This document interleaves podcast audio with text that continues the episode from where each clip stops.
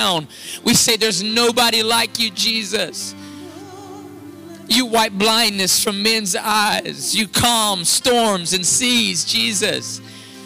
You speak to the darkness in me and you evict it and you bring your light. This is who you are, Jesus. This is who you are, Jesus. This is who you are, Jesus.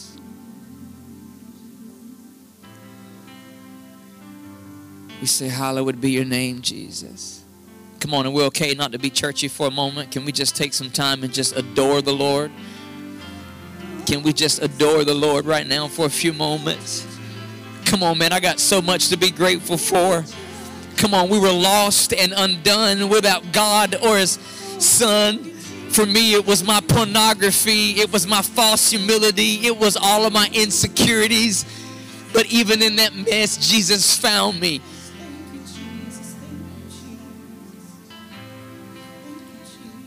Jesus.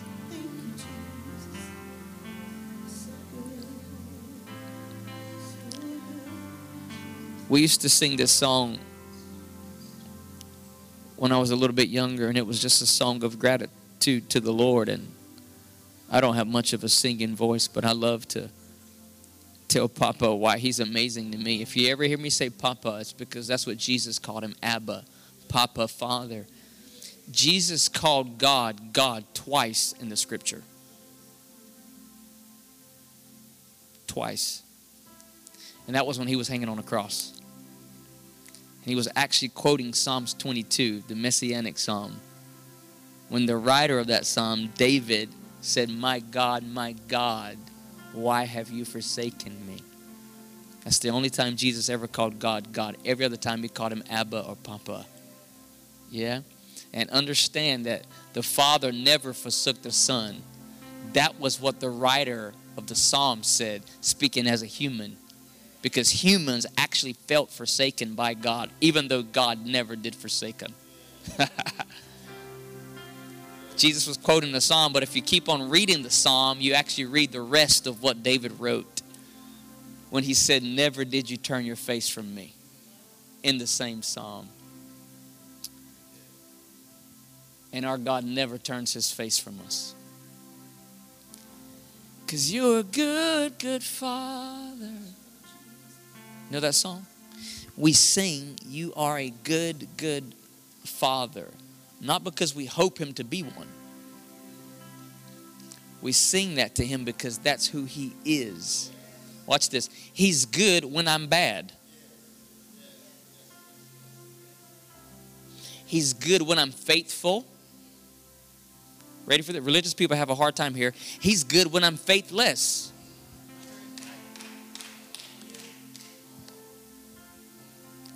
My unrighteousness will never make him change his posture toward me. And you can never stop being a son or daughter of God, even on your worst day. Watch this. What can your son or daughter do in the natural to you a natural parent like me who's not perfect, but what can your children do to ever no longer ever be your children? The truth is nothing. Yet we think, as God's kids, to a father who is perfect love, we think he has a good list and a bad list as if he's Santa Claus checking his list twice to find out who's naughty or nice. Because in America, we've misrepresented who God is. but we misread the scripture because he's married to the got quiet. Backslider. I'm in covenant with those who miss it. Because the gospel's not good news if he's with me only when I get it right. Because I'm a man. I'm going to get it right for the first two seconds of my day. And my wife's going to remind me when I get it wrong. If you're married in the house, say amen. Unless your wife's by you, just say, oh me, you know, like so, Lord, today in this house, I say, Hallowed be your name.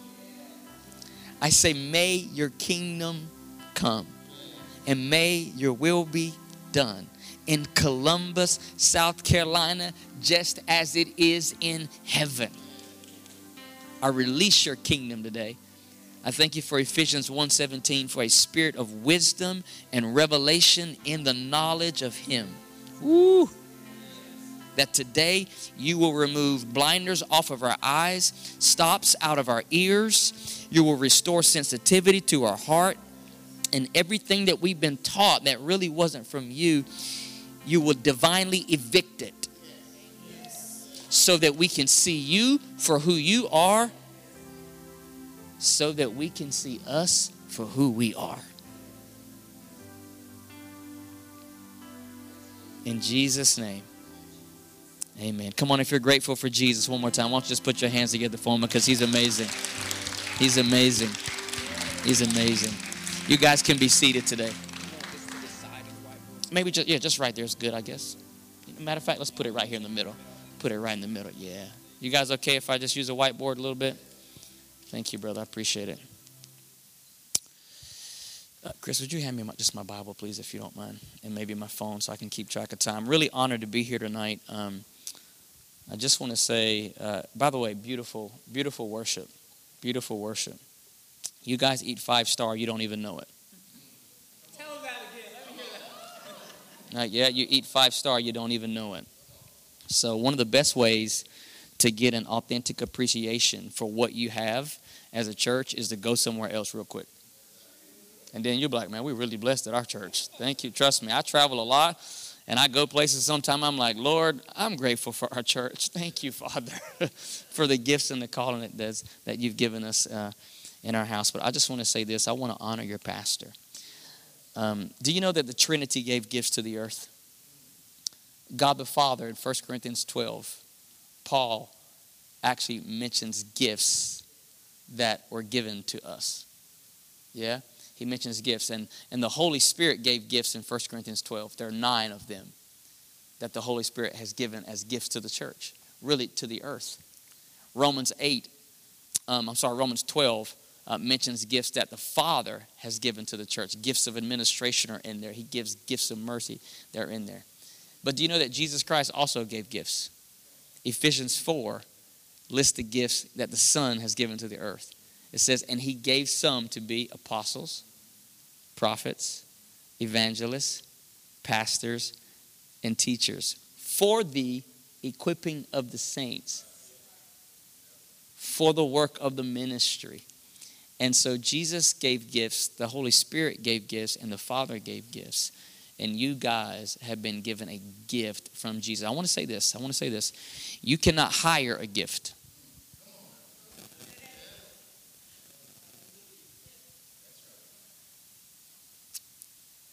If you pay somebody to perform, let me, I got some younger men in here, but you asked me to come, so you can fix anything that I mess up if you pay somebody to perform intimately for you, we all know what that's called. That's why you don't pay a pastor to perform. Because he is a gift, and a gift has to be received. And hope that this region receives the gift that's been given to them. And I just want to honor you, Pastor, you and your wife in her absence tonight. I'm grateful for the gift that God's given you, you guys as well, and your son. But I want you to honor your presence, I honor your life, and what the Lord is doing here. And I simply come just to undergird it and to push it forward. Come on, if you're grateful for the gift of God to this region, why don't you put your hands together and honor the gift to this house, Pastor Josiah? Thank you, sir. I got a son in the faith of mine. He's here tonight. His name is Chris, and uh, he helps me lead, and he would be one of my right hand men um, that helps me out in Edmond, Oklahoma. You, you all need people that you can trust. How many? I'm telling you, man. How many know what it's like for people to say we're gonna be there for you, but never show up? Oh, y'all got them too? I just thought it was in Oklahoma City. We had those things. Oh, they're here too, you know. Um, but you do got some people that if they say they're gonna be there, they're gonna be there. If they say they're going to be there and they don't come, they'll actually call and let you know they're not coming. Because some people, you don't know what, you don't think got raptured on the way to church or what. You find out about three weeks later, Pastor, you know what? I just went by McDonald's, never made it to church. Sorry, Pastor. But anyway, Chris is not one of those guys, man. He's faithful. Love him, honored, honored that he's here with me tonight. I want to share some gospel with you. Is that okay? Yes. Everybody say gospel. gospel. means good news. It actually means the too good to be true good news, but it's true. Did you hear that? The too good to be true good news, but it's true. If what you believe about God, when I say God, I mean Trinity. If what you believe about God isn't too good to be true, it's not gospel. There is no bad news to the good news, period. If you can find one ounce of bad news to the good news, it will cease to be good news. That's why, ugh, I'm already, I need to behave because I'm already in deep water. That's why the gospel is so revolutionary. You understand the gospel did not start on a cross or even at an empty tomb. The gospel started in the womb of a woman. The gospel was born at the birth of Jesus Christ. See, at the birth of Jesus Christ, Gabriel shows up to a young virgin and he announces to her, really before her conception, and he says, You are going to give birth to a son, and he will sit on the throne of his father David, which means beloved, by the way. He's going to sit on the throne of beloved. Yeah? Many people are going to rejoice at his birth. When he is born, nine months later, angels appear to shepherds. And this is what the angels said they said, We bring you glad tidings, which shall be great joy to Christians. No, didn't say that. He said, This will be great joy and glad tidings. He said, To all people. Why? Because God isn't against anybody.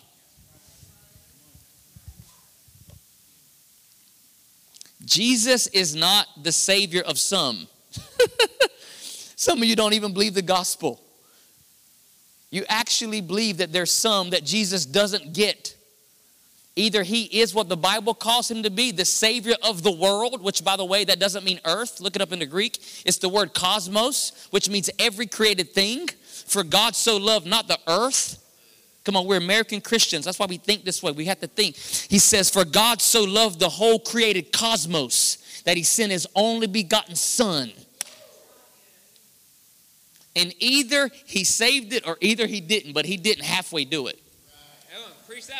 And we actually believe more in what Adam did than we do what Jesus did. We believe that Adam's sin could affect all humanity, but we don't believe that the blood of Jesus can save all of humanity because we haven't heard the gospel yet. And we should see that that message doesn't work. Let's look at the last 150 years of our country. We've got people that get born again 37 times in a year in America. As if you can be born again and not born again. Born again, not born again. You can be a son, but you can't be a son. You can be a son, then you're unsunned. You know what that makes you? That makes you a dizzy sinner. You turn around, you repent, you turn around, you repent, you turn around, you repent, and you're walking around like this because you're drunk hence American Christianity. But I want to present to you a gospel that's worth your breath. I want to present to you a gospel tonight that the angels, Peter said, it's so desirous that the angels desire to look into it. The gospel was so amazing. We were actually speaking in the back that Moses and Elijah had to come from eternity back into time and speak with the Christ on the Mount of Transfiguration about the gospel.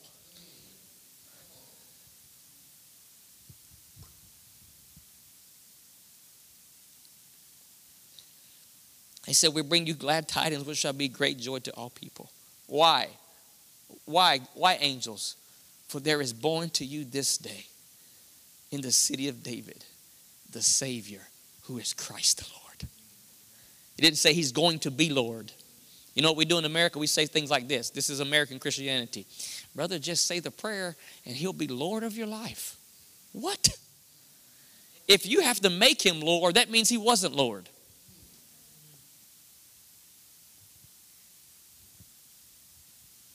He's Lord whether you know it or not. The truth is, you don't know it or not. I used to travel around as an evangelist trying to save the world. And one day, Holy Spirit told me, He said, Joshua? I said, Yes. He said, Well, you quit trying to save the world. I already did that.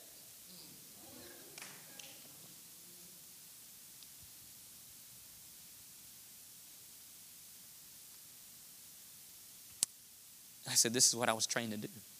He said, But I didn't train you that way. He said, Quit trying to save the world and now go tell them what the early church told them. Go tell them that I already saved it. You just are not aware of it yet.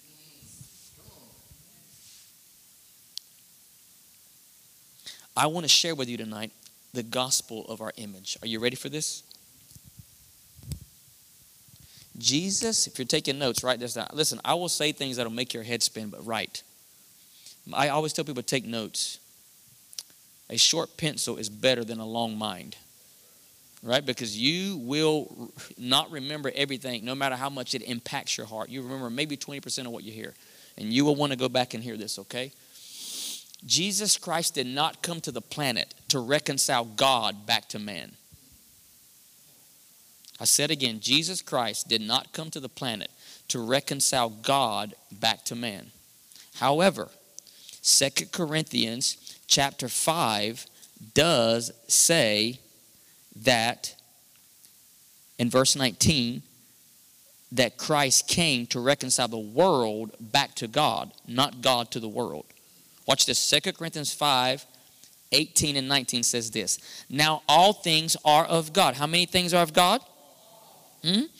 Who has reconciled us to himself through Jesus Christ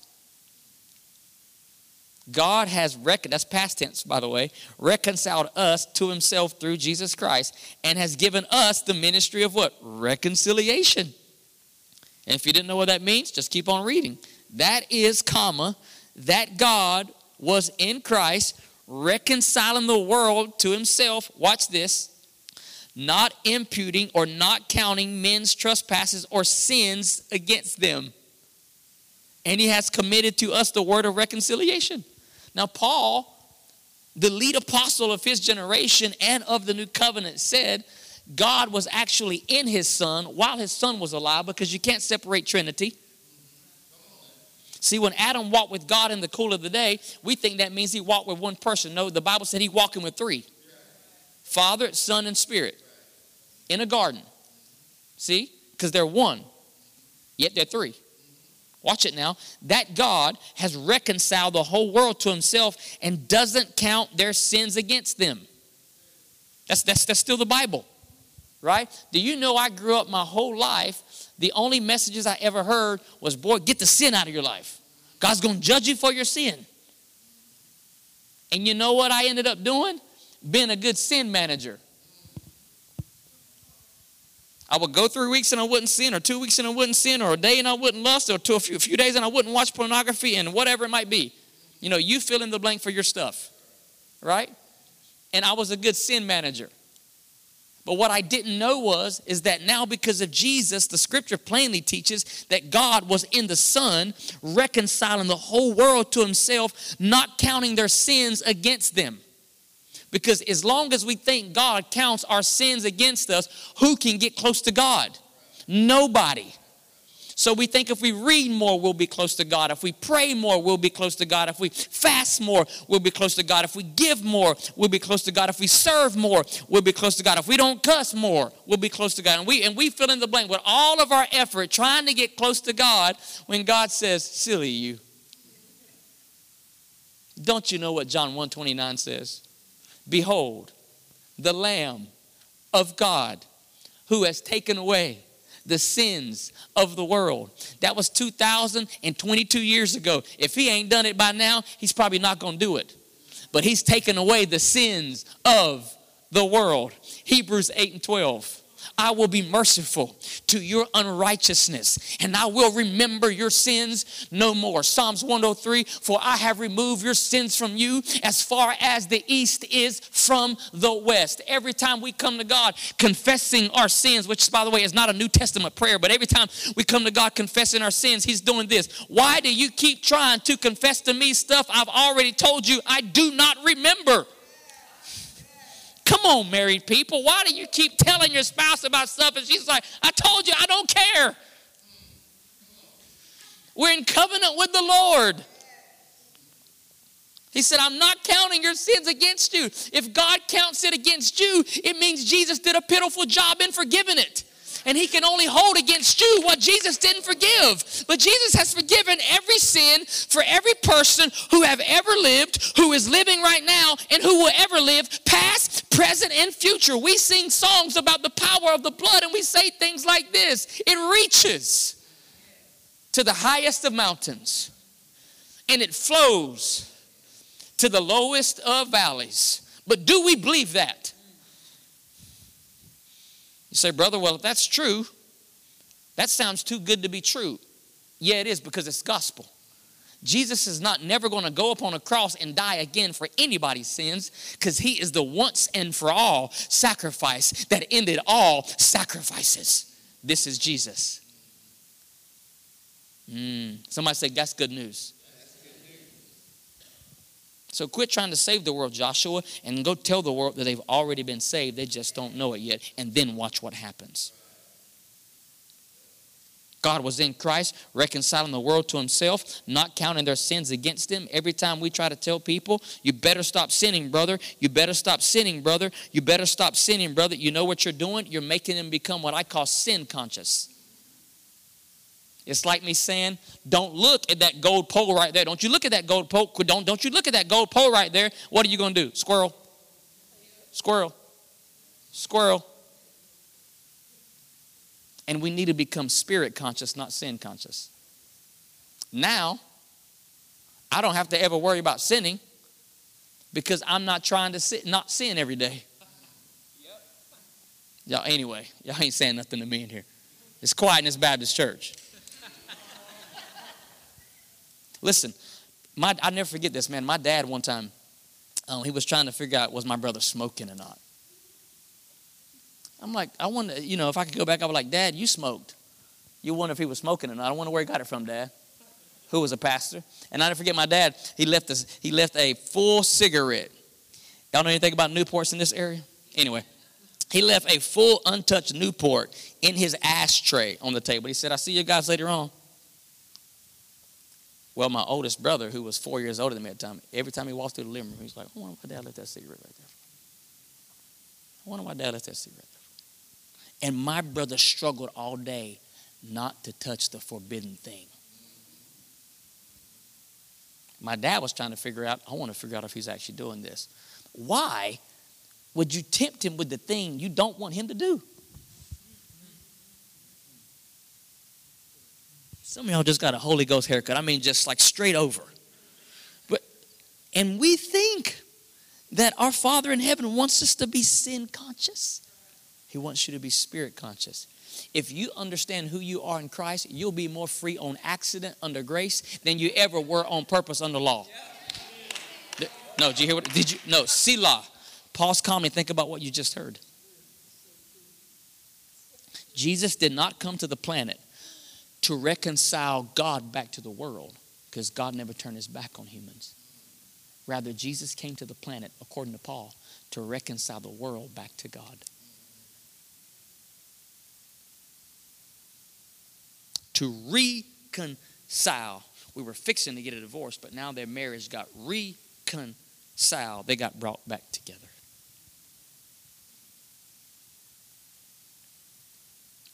When Adam sinned in Eden in the book of Genesis, who changed because of sin? Did Adam change or did Papa change? Adam changed. Papa comes to see Adam even after Adam sinned. Why? Because Papa wasn't put off by Adam's sin. As a matter of fact, he came to see his boy like he always did, walking, and the Bible says this, and the voice of God walked in the garden in the cool of the. How does your voice walk? Whew. And the voice of God was walking in the garden in the cool of the day. And the voice of Papa called to Adam. He said, Adam, where are you? Now, how many knows that God and Adam were not playing hide and go seek? It's not like the omniscient, all knowing, omnipotent, all power, omniscient, all seeing God didn't know where Adam was, But the reason the father asked his son, Where are you? was not because the father didn't know where the son was. It was because the son didn't know where the son was. Adam, you are not in the same position of authority you were yesterday when I left. What happened to you? And you know what the son said? I sinned. But look at what the father did, even in light of his son's sin. The father came running to his boy and Adam was hiding behind the trees in the garden. And he comes out, and Adam must have been watching, you know, DIY, HGTV. He had done and sewed some fig leaves together, made an apron. I'm trying to figure out where'd you get a needle and some. anyway, I'm just keep on going. Like, I, I, I'm gonna watch that on DVD when I get to heaven. I'm like, I know that's on DVD. I'm gonna watch it like 10 times, like, wow. And Adam comes out of there in his man apron. He's like, well, I just, I, I mean, I was naked, so I hit myself. You know what the father says? He says, who told you that? Who told you that, Adam? Because watch this. Because when I left here last time, there was two of y'all here. Which, by the way, I'm going to talk to that brother when I get to heaven. Yeah, you mean to tell me you could walk around all day like this, no clothes on with your wife, and you mess that up? Bro, he going to have a whole long list of men talking when we get to heaven. You mess that up, Adam, we're going to talk. The only, by the way, let me help y'all ladies out. Let me help y'all ladies out. The only time a lady, a married woman, could ever say she didn't have nothing to wear was in the Garden of Eden. And me telling the truth. Come on now. Come on now. Think about that now. I'm gonna let that settle right there. Some of y'all was like, was that a Bible joke? I don't know. Was that like a Bible? The only time, truthfully, biblically, that a man could say, You really the only woman for me, was in the Garden of Eden. But anyway, I'm just keep right on going right there like Anyway, just somebody's like, oh, I get it. Okay, that was good, Pastor. That was good right there. Why, Adam, why did you try to cover yourself? Because I recognize my image is messed up now.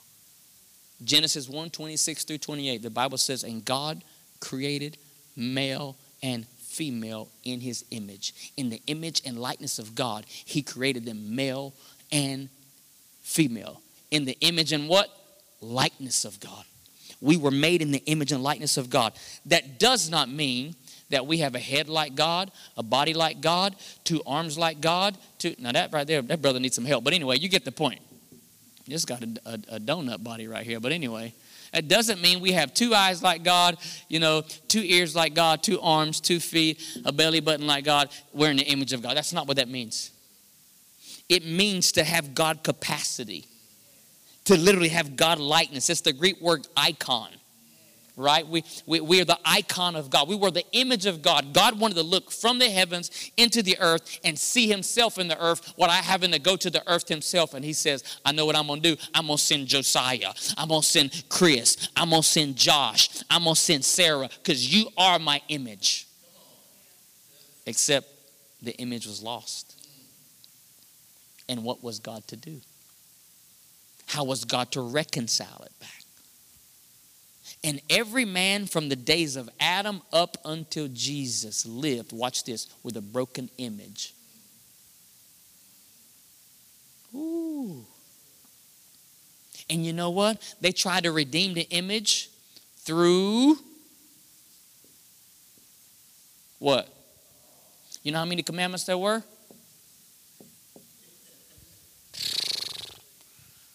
I took my receipt out. We went to a restaurant today. I took the receipt out, it was about this long.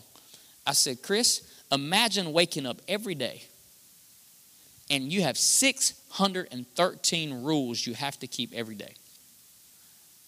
Ask him, I said, when's the last time you drove over the speed limit? Driving down here, you broke it. You didn't live by the laws of the land. You about to go get stoned. Imagine that times 613 every day. This was the burden of the Jewish man. They tried to look through law for the image, they couldn't get it. God sent them, J U D G E S. They had judges, couldn't get it. They tried to live, been led by the voice of prophets, couldn't get it. The nation of Israel was led largely, in part sometimes, by kings, couldn't get it. God was doing supernatural miracles in the nation at times. I'm talking about they had God, they had donuts fall in front of their tent for 40 years. Like Chris, they had, forget Postmates, they had Yahweh mates. Y'all don't know what that means. But anyway, they had, God brought them food to their door every day for 40 years. They drank water out of a rock for 40 years. No, no, no, no, no, no, no, no, no. So you miss it. Don't just read the Bible, read the scripture. Don't imagine a little rock about the size of this podium. It was a massive mountain that released a gushing water that could literally water millions of people in one watering.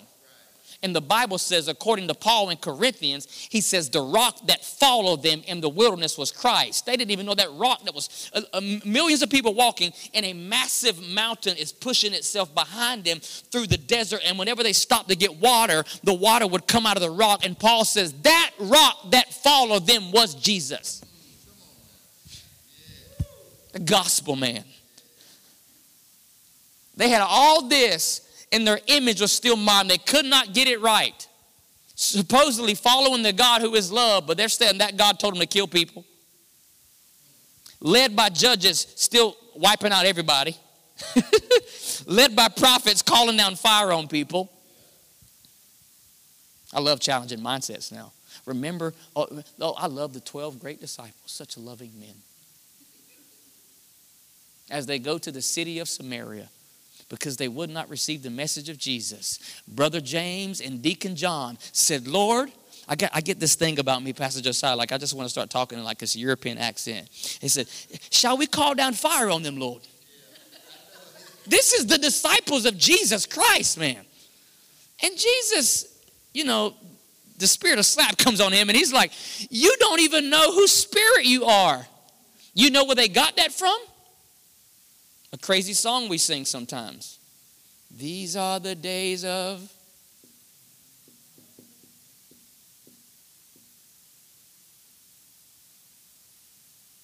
Because Elijah burnt people up in the name of the Lord. And Jesus said, This ain't the days of Elijah.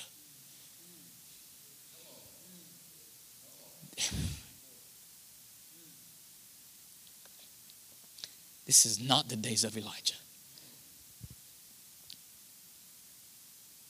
Because now James would write and say, now mercy triumphs over judgment. I would throw this microphone, but I got to buy another one. I'm telling you, mercy triumphs over. And Jesus said, You don't know whose spirit you are. I am the Christ. I come to save them, not destroy them. They're doing a good job of that themselves know. We say 4,000 years, but we don't know. But finally, Jesus comes to the planet.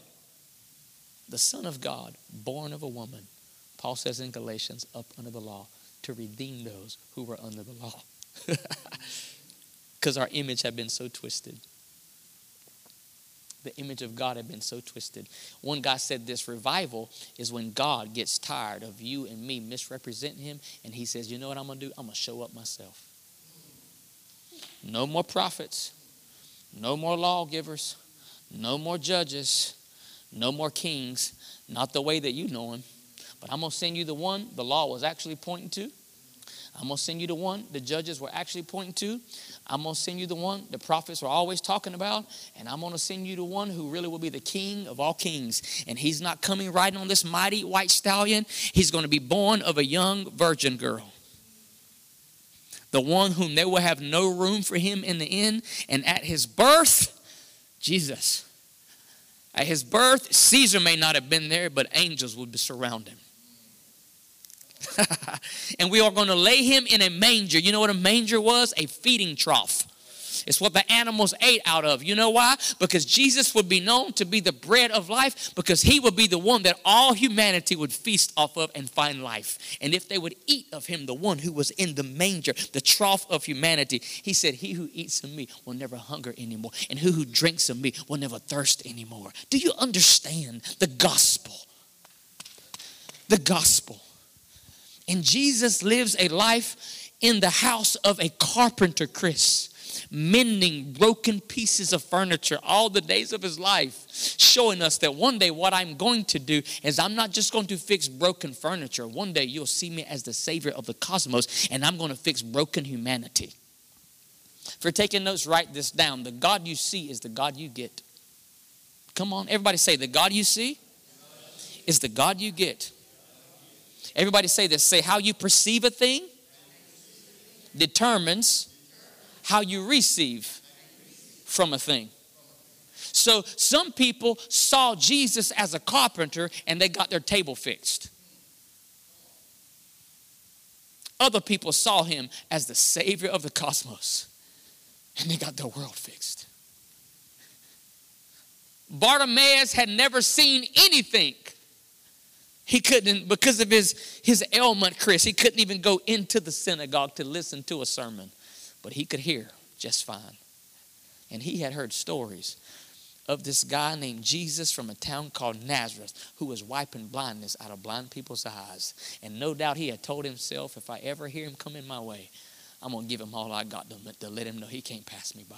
And one day, sitting outside the city of Jericho, Bartimaeus hears a rustle and bustle of feet passing by. It says, This is Jesus of Nazareth. Whoa. And the Bible says Bartimaeus heard that it was Jesus of Nazareth. And what do you think happened? He made a God connection.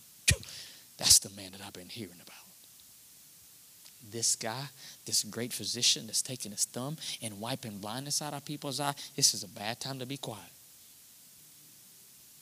And Bartimaeus calls Jesus something that up until this point of the gospel had nobody ever called Jesus. He said, Son of David, have mercy. And then notice, he didn't say, Son of David, heal my eyes. He said, No, Son of David, have mercy on me. Because in your mercy is healing.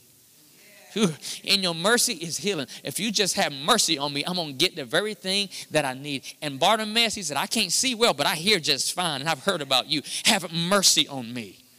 And here comes Jesus, this Nazarene, who had spent the first 30 years of his life fixing furniture and building things. The guy that was fixing wood tables was the same guy that with his words framed the universe, the sun, the moon, and the stars. The same guy that was fixing door frames was the same guy that framed trees with the words of his mouth. The same guy that was fixing furniture for boys and girls to sit upon in their classrooms, even in those Galilean school days, was the same guy who spoke and he made the wind. Do you understand? Not only does he fix bodies, this guy framed the whole universe. How you see him determines what you receive from him.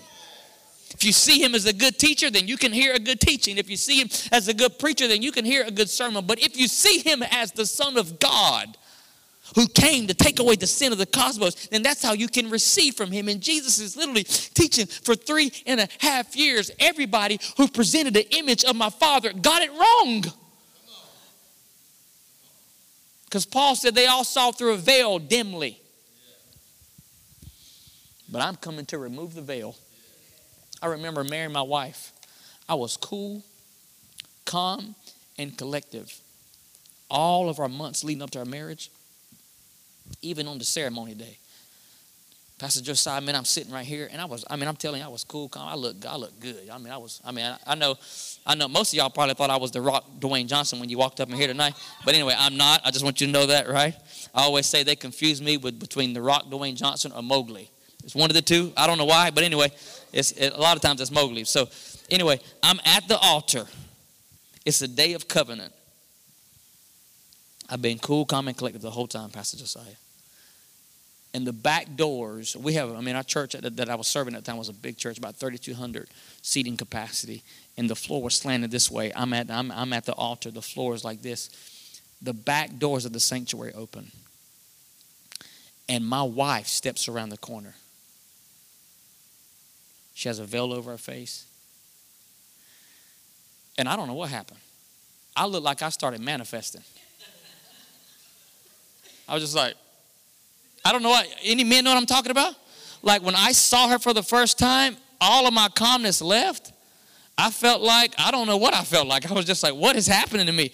And I, listen, I'm an ugly crier. I mean, I'm a snotty, ugly crier. You understand what I'm saying? And I just start snotty, ugly crying, and I can, I can, I can just see her under that veil, like, will you please stop it? Oh my God, you're embarrassed. You know, but I'm just like, just this ugly crying starts happening, and she's making her way down the aisle. Now, watch this. As soon as she crossed the threshold of that, of that door, was she in the room?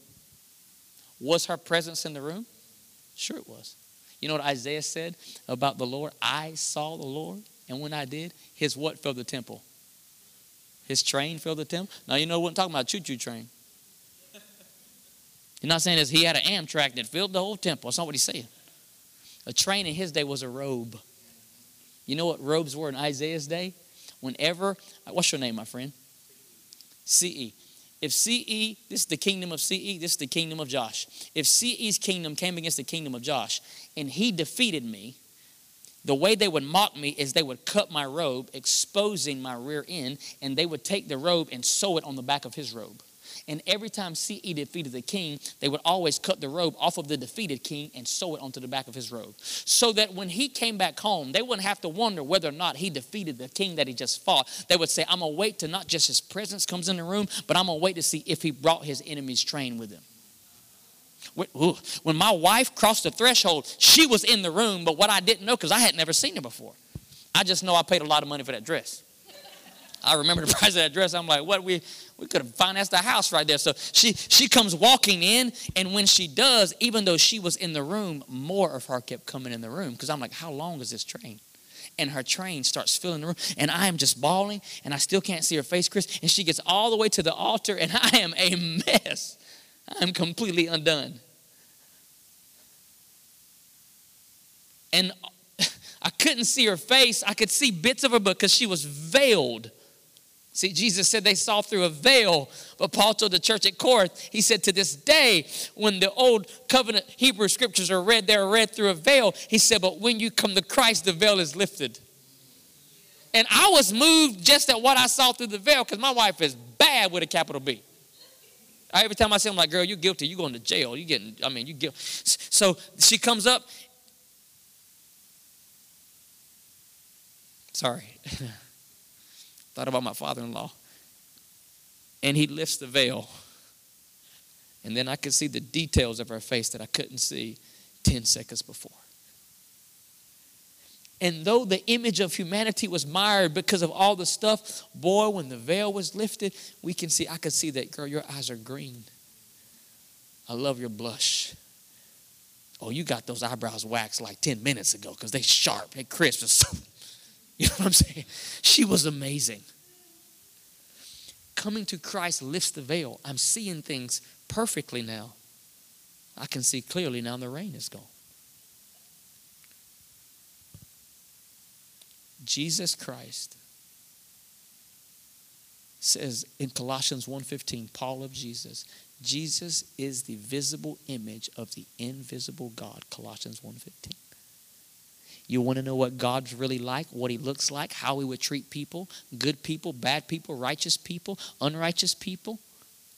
You want to know what God is really like? You don't look to Moses to find out what God is like, because if you look to Moses to find out what God is like, you're going to stone people as soon as they make a mistake. And they did it a lot. Don't look to Abraham to find out what God is like, because you know what you're going to do if you look to Abraham? You're going to be offering up, offering up your firstborn. Right? Don't look to these guys because they're going to be burning up cities. Shall we call down fire, Lord? Right? Don't even get me started on the kings. But you look to Jesus because when you see me, John 14, you've seen the Father. They said, Show us the Father, Jesus, and we'll be okay. He said, How long? How long? How long have I been with you the last three years? When you saw me stand in front of the woman that they were gonna they were gonna take the Hebrew scriptures and stone her, and they were gonna take the word of God and kill a woman with it because they had so misinterpreted Abba's heart. They were going to stone her. He said, When you saw me stand in front of her, it wasn't just the Son of God saying, I won't let you stone my sister. It was the Father and the Son saying, I refuse to let you stone my baby girl. When you see Bartimaeus coming to me saying, Son of David, have mercy on me, he's not just speaking to me, the Son of God, but it's the Father and the Son saying, I refuse to let my son stay blind. You understand? Jesus didn't do nothing unless he saw his father do it, said Jesus. He didn't say anything unless he heard his father say it, said Jesus. Everything Jesus did was a secondary consequence of what he'd already saw the Father do. Jesus was showing us what our dad was like. And so now Colossians 1:15, he is the visible image of the invisible God and don't forget this. Anything that Jesus makes visible will never be invisible again.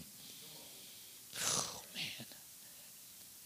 Jesus removed the veil so we could see this is what God is really like. And Jesus began to restore the image back.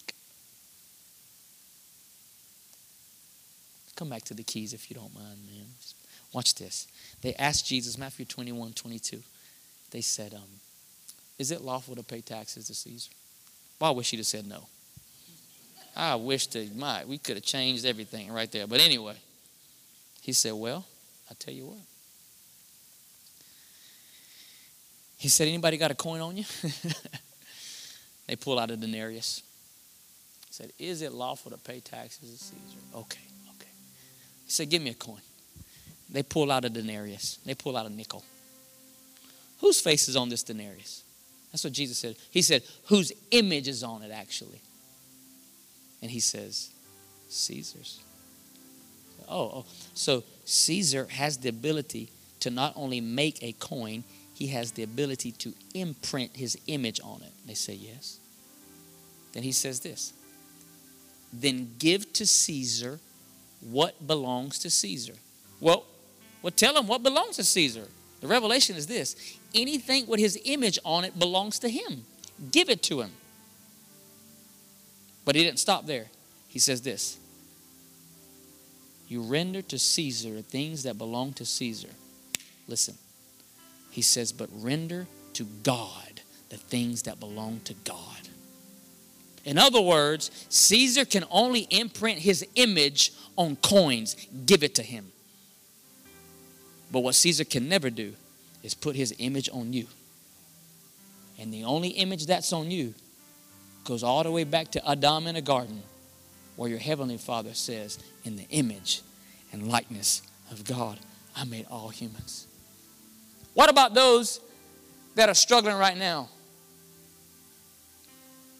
With promiscuity. Yeah, they don't know they're in my image. The reason they're doing that, they don't know. What about those with needles in their arms? Yeah, they're doing that because they don't know they're in my image. What about those who are watching things that are damaging to their marriage and their future? They're doing that because they don't know who they are. Because all sin is a secondary consequence of broken identity. All sin. All sin. You do what you do because you don't know who you are. Man, I was addicted to pornography for, I don't know, 10 or 12 years because I didn't know who I was and I didn't know what was done for me. You understand? I would get on planes and fly and preach from this book. And people would flock to altars. That's what I was. I used to be a really good preacher. Now I'm pretty bad. I can move crowds, man. I'm telling you, I would put, I would provide three points, and they would, uh, it would be alliteration. Every point would start with this. It was, it was designed to make people move because I was so immature. And go back to my hotel room and watch pornography the same night. And, and, and, and, and my book, I was preaching sometimes 12 times a month.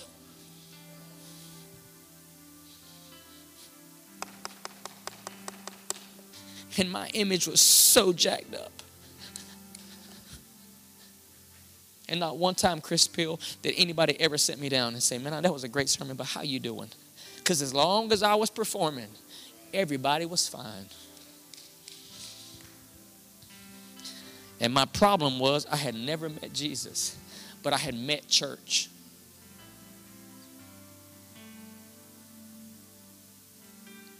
Render to Caesar the things that belong to Caesar, but you better give to God the things that belong to God and my image was so mired. And I went on this journey of reading this book, but I wanted to know the author. And I'm like, Jesus, I know you're so much better than what I'm reading about. And what I'm reading about is amazing. But honestly, I just can't live off what Paul encountered. That's awesome. It moves my heart. I love what John wrote about. It moves my heart. But even you said, man cannot live off of bread alone. but we must live by every word. Watch this. Not that precedeth, but proceedeth. Pre means said, past tense. He said, You can't live off what God said, but it's proceedeth. You can only live off what is currently coming out of the mouth of God right now. That's why he that has an ear to hear must hear what the Spirit of the Lord is currently saying to his church. Don't live just off what Moses said or what the judges said or what the prophets said or what the kings said. It should be inspirational. It should lead you. It should guide you, but it will always point to Jesus Christ. Jesus, listen, we still think this is the Word of God because we haven't been taught properly. Jesus is the Word of God. You understand that? John chapter 1, verse 1 In the beginning was the, and the Word was with God, and the Word was God. You understand, he wasn't talking about a 1611 King James Bible because it was not in existence. And you must never make the scripture mean something to us in our day that it did not mean to its original audience. But the word, word there, literally in the Greek, is the word logos. In the beginning was the logos. Do you know Jesus was the logos or the logos of God? It's where we get our word in the English logic. What is God's logic? The logic of God is Jesus. Logically, how would God treat the prostitutes? He would say, Come here. Logically, how would God treat the lepers? He would embrace them. Logically, how would God? Jesus is the logos of God.